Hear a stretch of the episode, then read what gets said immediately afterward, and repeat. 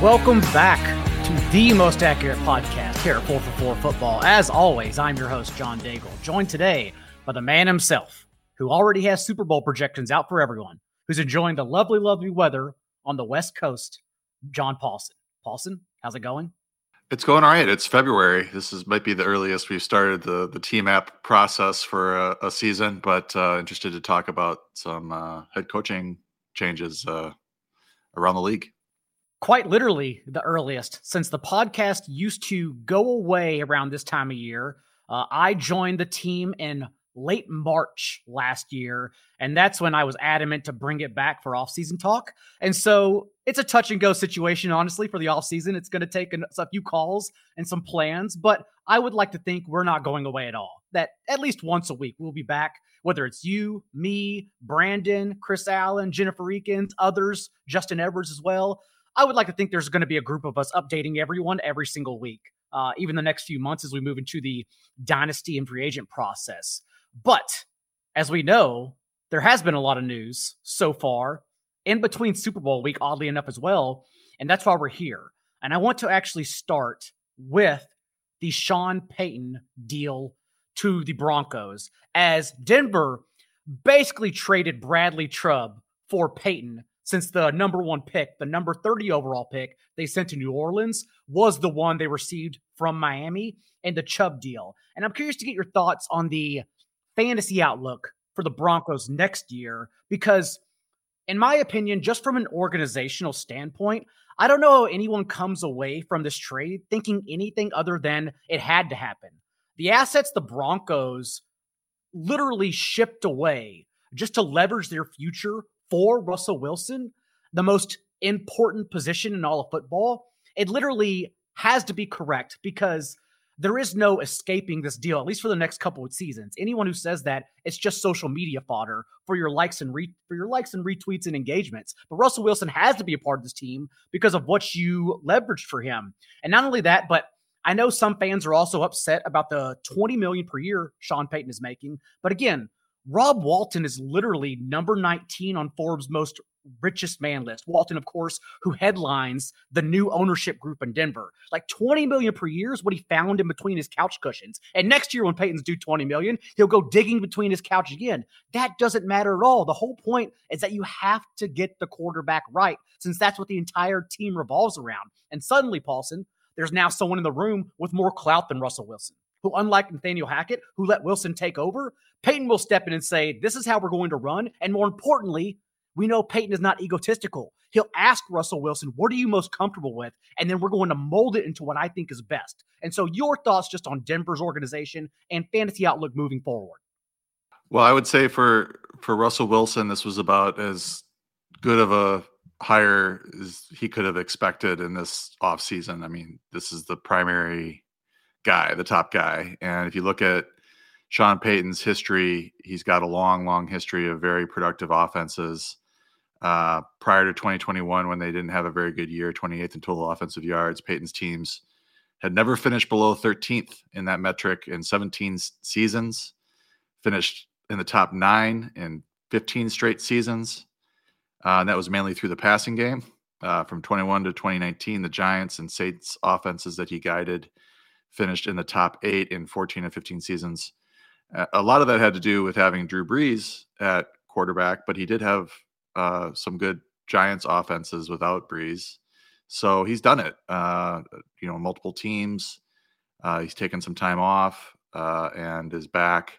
And he, I don't think he would have taken the the job if he didn't think he could repair Russell Wilson. Um, and I mean, I don't know where you're at with Russell Wilson. He's he's only you know two seasons removed from 25 touchdowns, six interceptions. Three seasons removed from 40 touchdowns, 13 interceptions. He's what up going into his age 35 season, so he is potentially hitting that downswing.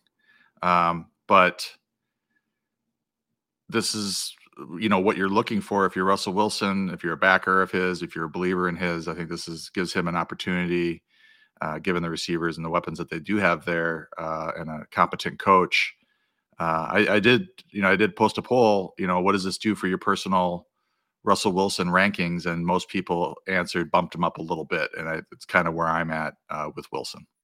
And we know from our good friends at dynastyleaguefootball.com, and this is what I use whenever I'm trying to gauge a player's value. Right now, post Sean Payton trade, we have a couple examples, and we're using the Dynasty Trade Finder on the site. And in one quarterback leagues, post Sean Payton, we see the value right now is the most recent deals. Russell Wilson for two for a 2023 third rounder, 2024 third rounder, and a 2024 fifth rounder. So a couple late picks. And we know 2023 draft picks this year for dynasty leagues are uber important. The first round are very hard to get, actually, which brings me to the uh, other trade we saw quarterback Russell Wilson, Brian Robinson, and a 2023 second rounder to someone who's very angry at Bob for Sam Darnold and a 2023 first round pick. So that's really gauging the landscape in dynasty leagues for one quarterback leagues. I will also say I saw this most recent deal in Superflex leagues, 12 teamer, which was Kyler Murray getting shipped for Russell Wilson, George Pickens, and Kadarius Toney. Basically, a veteran quarterback and a couple youthful receivers for a youthful quarterback. Uh, do any of these? Does this investment what is being shipped here, the return on Russell Wilson. Does this sound about right to you, or is this too much in your opinion? Uh, well, I would, you know, yeah, I don't do a lot of dynasty, so I'm probably not the guy to ask. But uh, you know, I think Kyler Murray's gotten dinged a little bit this offseason. I saw a report that coaches are worried about being attached to him for the next four years, where to me, he's, you know, one of the top 10 quarterbacks in the league, uh, given what he can do. Uh, Lamar Jackson, same thing but they are giving up. Looks like they're giving up Wilson plus some pieces uh, to upgrade uh, to that quarterback, or vice versa.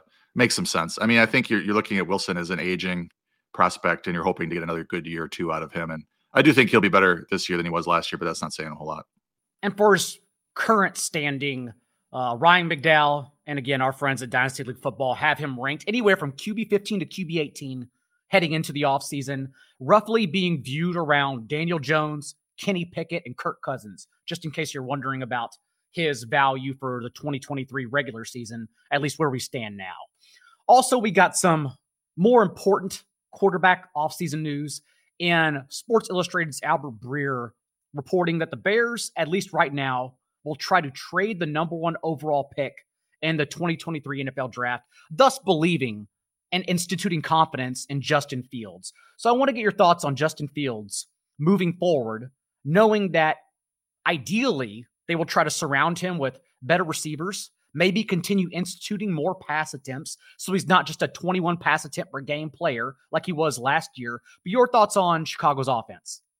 Well, I think it started off really run heavy, and they, they did open it up uh, mid-season. And I, I, I looked at uh, I saw some Dar- Darnell Mooney tweets, and you know they were saying people were saying that he was you know way overpriced at draft time, but he did post top 16 numbers from week six to week 11 when they did uh, let Fields throw the ball a little bit. So I you know I'm still sort of in on Mooney. I don't know that he's a wide receiver one, real world. Uh, Chase Claypool thing didn't really work out, but he was sort of injured. So I, you know, I really would like to see uh, you know, an investment in a in a really good receiver, either via free agency, which there isn't a whole lot out there, or via the draft for the Bears, to really bump up Fields. But I think you know he can get there just with his rushing. And uh, Cole Kmet came on too, so he did, he does have a pretty good pass catching tight end as well. So if you go into the season with Mooney, Claypool, and Kmet as your top three options, that's not ideal. You'd like to see a, a, a good rookie added to that mix, but um, you know, certainly Fields' early ADP is up there in the top 10, and uh, it seems justified based on what he can do uh, running the ball.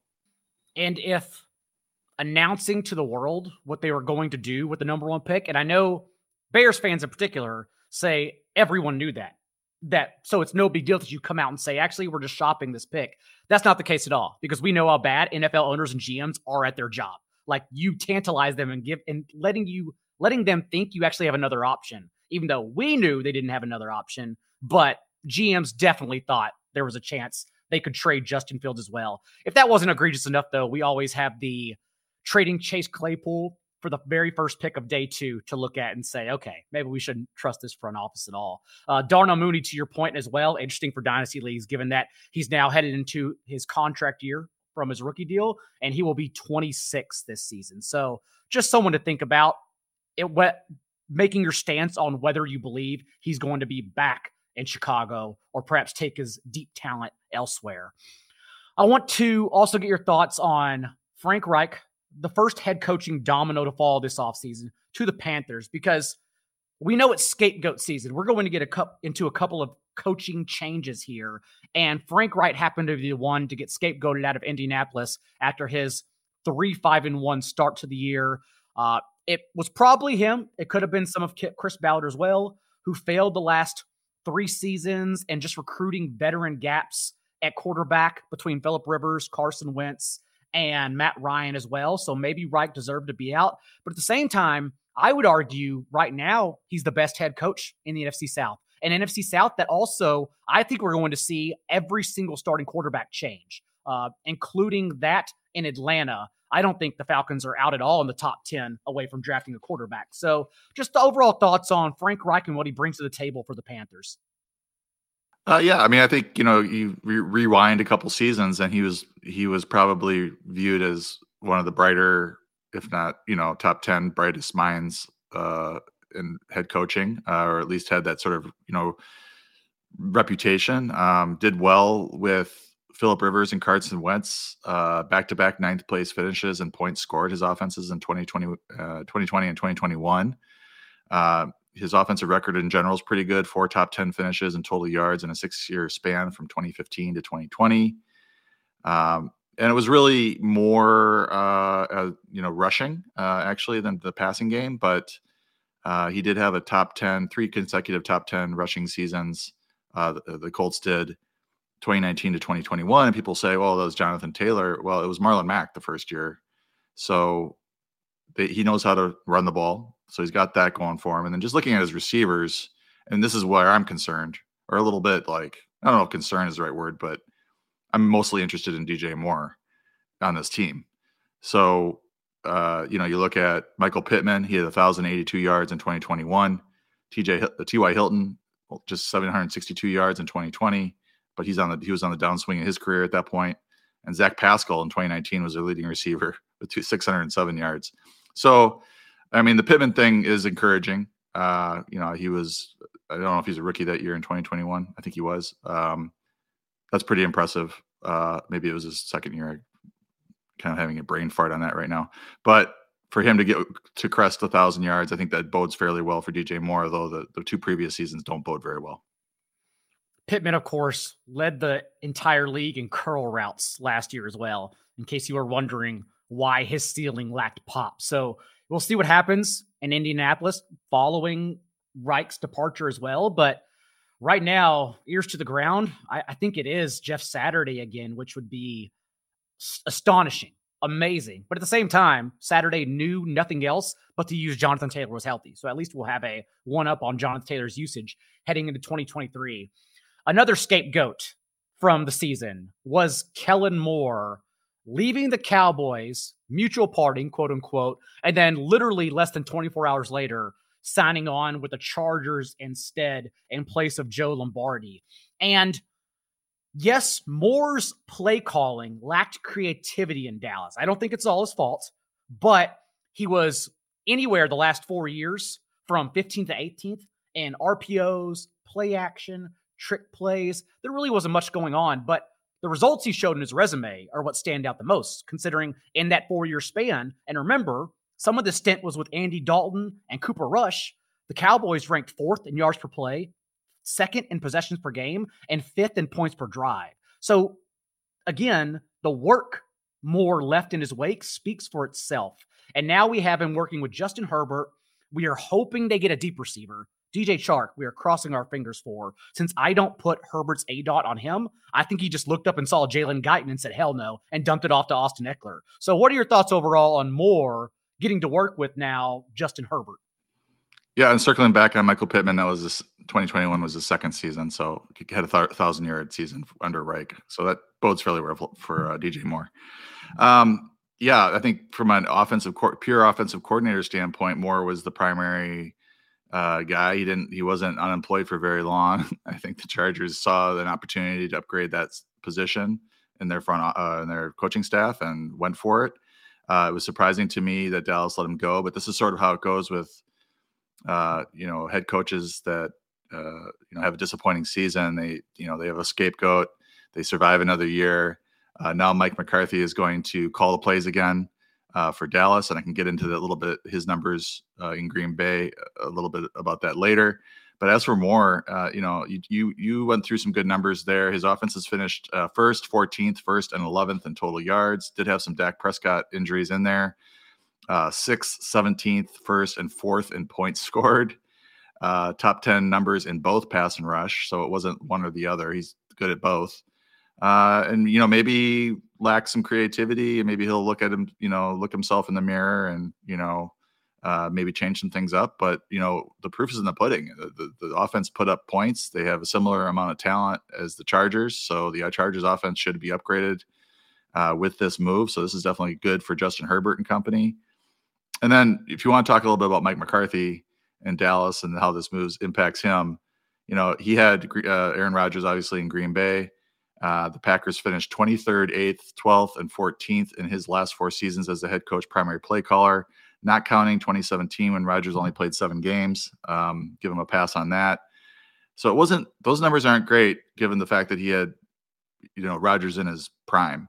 Uh, he and Rodgers were often at odds about what plays to run. There was stories about uh, the receivers saying that uh, he, you know, they might if if the receiver ran the the route that McCarthy wanted, he would not. He would get into Rodgers's uh, doghouse. Um, so just not a healthy environment for anybody uh, that offense the last few years that McCarthy and Rodgers were together. Now that doesn't mean he can't be successful in Dallas, but I don't think it's going to be an upgrade over Kellen Moore, uh, given Moore's reputation there, at least his track record. So um, it's a little bit of a downgrade. I don't have as much uh, confidence in McCarthy uh, with Moore out of the way. And in defense of Kellen Moore, remember because the Cowboys are such a defunct organization he stuck around as play caller when Mike McCarthy got hired, not because it was McCarthy's choice, but because Jerry Jones wanted to keep the OC on. Again, it's the same instance with Scott Linehan and Jason Garrett, and that the Cowboys and Jerry Jones kept the OC on despite there being a complete staffing change. Uh, again, the Cowboys are the only organization that do that. Uh, you just mentioned Mike McCarthy's offense, though. I do know he was not as run heavy on early downs, which usually is a sign of the most inefficient offenses in the league. I know he wasn't like that in Green Bay with some stellar running backs in that span as well. But at the same time, I do go back and forth wondering like, because Kellen Moore was also calling plays, run heavy on early downs despite the success. And I just genuinely wonder if it's a trickle down from the top, like from the organization again, and word and play calling not actually coming from the coaches, but coming from the owner instead. Like we have this $90 million running back we have to feature. Uh, does that mean then even Mike McCarthy just nods his head and understands the assignment and says, I have to feed him because we're trying to get season tickets paid for? I actually wonder if like that's going to be a problem still.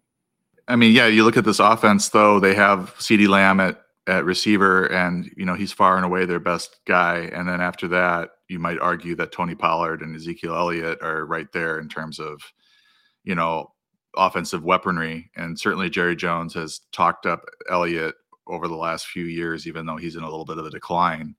Uh, so I think that kind of plays into the, how they're approaching things. And that you know they have Dalton Schultz who's a solid tight end, but you know after that, you know the receivers kind of been kind of an issue uh, since they've traded away Amari Cooper. You say Jerry Jones has talked about Ezekiel Elliott over the years, buddy. Er, Jerry Jones just talked about Ezekiel Elliott in Mobile, Alabama. Hit the audio. We will review even more the season. Uh, we're going to see the positives in Zeke. Zeke will look better uh, the more you look at what he brought to the table as we get into reviewing what the season was.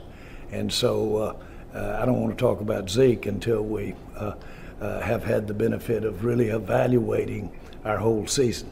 So But, but, but I do know this without even looking at an evaluation. Zeke was a, a, a lot more incremental to the success that we had than his rushing yards indicate. but you do want I believe that. you do want him back next year. Would like to have him back next year. Yes. li- you would like to have him Yes, back would like to have him back. Stephen Jones, also, who interviewed for far too long. They should both keep their mouths shut. Mentioned Tony Pollard. He called him literally a fans type of running back. And I guess that means if fans like running backs that can pick up two yards, sure. Tony Pollard is a fans type of running back. The good news is with Tony Pollard being an unrestricted free agent, the franchise tag for a running back is only 10 million. And we know Tony Pollard is worth that to the offense, even coming off surgery. He's expected to be healthy for training camp. But overall, we also know Paulsen, Zeke will be back on this team. It is as simple as being a post June 1 cut and then spreading 6 million over the next 2 years in each year of dead cap for just cutting Zeke outright, but that's not going to happen because that's not the Dallas Cowboys. So let's just pretend as if Pollard and Zeke are back in this offense. What the hell do you even do here? Well, I think we saw what was happening or the trends last season, and Pollard's just out just 5.22 yards per carry. Uh, you know, a weapon in the passing game. He averaged 15.6 PPR fantasy points per game. Uh, there's no justify justification to take any work away from him. 193 carries, 39 receptions. Uh, turned in a really good fantasy season on that. Uh, I don't have the rankings in front of me, but just looking at his game log and, and his, you know, he started off the season with uh, four games under 10 uh, carries in the first five, and then was double digits from week six until week 15. Uh, had a nine carry, 19 yard game against Philly, but he caught six for 61 in the passing game. Uh, missed a game in week 17 and came back for a seven carry uh, in week 18. So I think you, you know, he, he's got the injury, but he'll he should be fine for training camp. And I think you're looking at him as the fantasy RB one for this team, even if uh, Ezekiel Elliott is going to get some some carries. Uh, you know, getting his 3.7 yards per pop. And I urge anyone who does not like the Cowboys, and I'm not of that demographic, but I urge anyone, if you want to audibly hear two more decades of failure, you got to go to cowboys.com and listen to the audio because the Zeke audio, I think, was probably only the 20th worst thing Jones said. And defending the Amari Cooper trade to free up more money, which of course the team spit on James Washington, who had one target and an injured offseason, to defending the Jalen Tolbert pick, it, the, and also saying the Eagles are went all in, whereas the Cowboys are building long term. Even though the Cowboy, even though the Eagles went through the Andy Reid, Chip Kelly, Doug Pederson, and Nick Sirianni eras, making the Super Bowl and conference championship before Dallas. So I urge you go listen to the audio and pull up a drink because it's incredible. Another big news, which everyone got to copy and paste last year's headlines from, was Tom Brady announcing his retirement after 23 seasons.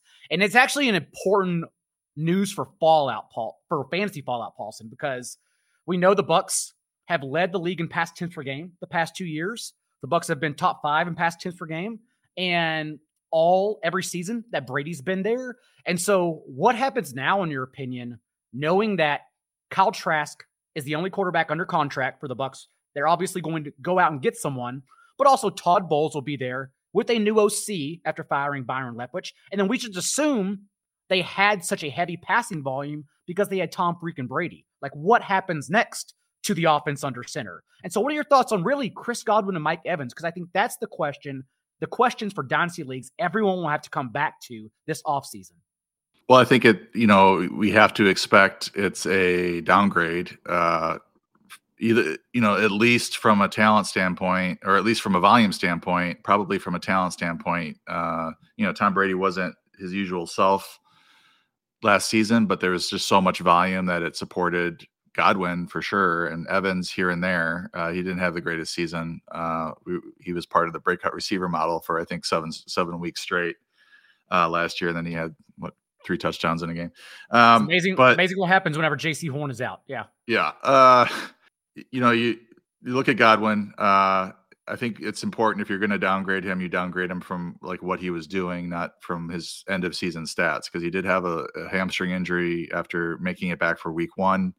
Uh, I think from week four on, he was the fantasy wide receiver eight uh, in that offense. So really impressive season from Godwin, in my opinion, coming off of that uh, knee injury. So I'd be downgrading from there, not from whatever wide receiver 15 or wide receiver 20 that somebody somebody might might have him ranked if, if Brady were to be back. So um, I think he'll he's looking at you know wide receiver two ranking probably, but we just don't know with you know without knowing who the quarterback's going to be. It drives so much of the offense, and you know depending how strong the quarterback is, you might have uh, as much volume, uh, not as much, but a reasonable amount of volume, or if it's a really bad quarterback situation, they might go very run heavy with I think Fournette's back and Rachaad White, uh, and try to you know play defense and win the win games that way. So it it's really up in the air right now. Uh, certainly, Mike Evans, uh, his season last year doesn't inspire a ton of confidence that he's going to do a lot better with the quarterback change, but he's been one of the most consistent, uh, at least year to year, fantasy receivers for the last five years or so, and uh, it, it, just sort of depends on what type of uh, quarterback is is installed there. If it's a deep ball guy, then I think that would you know he's not a deep ball. You know you don't pigeon, pigeonhole him as a deep deep ball guy only, but he certainly thrives in that role. Um, so just depending on the quarterback, we just don't know based on uh, you know Godwin and, and Evans uh, exactly how far they're going to fall from from Tom Brady. The most recent update and dynasty rankings from our friends at DLF have Chris Godwin at wide receiver 17 and Mike Evans at wide receiver 29. The most recent trade also I'm seeing is basically Godwin for again the prime 2023 picks, a 2023 third rounder and fourth rounder, Kadarius Toney and Noah Fant for Chris Godwin. The final note, I don't think we have much fantasy news on, but I do think we should at least take a moment and tip our cap to DeMeco Ryan signing with the Texans. And I am on team play caller as your head coach, knowing that the Texans are now in a situation where whomever DeMeco hires as his OC, if he has success, will be gone in one or two years. I think this year it was actually amazing to see both well Dan Quinn as well, but for play callers like for Ben Johnson to stick around was was massive. Not only for the Lions, but for just him being at the top of the head coaching cycle next year. But it's also an anomaly. Like usually the good play caller, the great play caller will leave immediately to become a head coach. And DeMeco Ryans, that's likely going to happen in Houston. But just the fact that we at least have the the aura and the essence of like someone who actually has passion for the Texans as their head coach now. So DeMeco Ryans was a rookie of the year with Houston. He was their third all pro ever in Houston as well. So just to to have someone that wants to help you build your organization and someone who's not going to be a scapegoat like we see their last two coaches in one and done situations, I think is already awesome by the organization.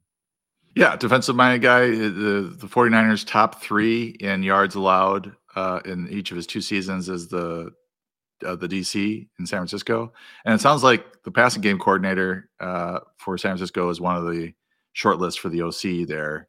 Um, so I think this could be a you know the the market inefficiency with what you were discussing. I mean, I'm I'm on board with you know you're having your play caller be your head coach as well, but there is a way to sort of if you have a really good leader of men as your uh, head coach as a defensive coordinator or uh, and also the defensive coordinator and you be, can become the stepping stone for those really talented up and coming OCs. You might have to cycle through them every two or three years, uh, but if you get the hires right, you can get the you can get these young guys on their way up as they are going on to uh, be uh, head coaches uh, with other uh, teams. But uh, I don't know that that is you can really bank on that. It's probably better to get a proven offensive mind as your head as your head coach. Um, but that's the way it goes, and that's what the situation that the Texans Texans are in. And I certainly expect their defense to be solid. Uh, they were actually decent uh, this year, definitely in spots. They were a pretty feisty team, uh, even though they didn't win many many games. Uh, but I would expect uh, you know the whole culture change to shift there. And and as you mentioned, it's nice to have a, a coach that's actually fired up about the the franchise. Thirty minutes in and out.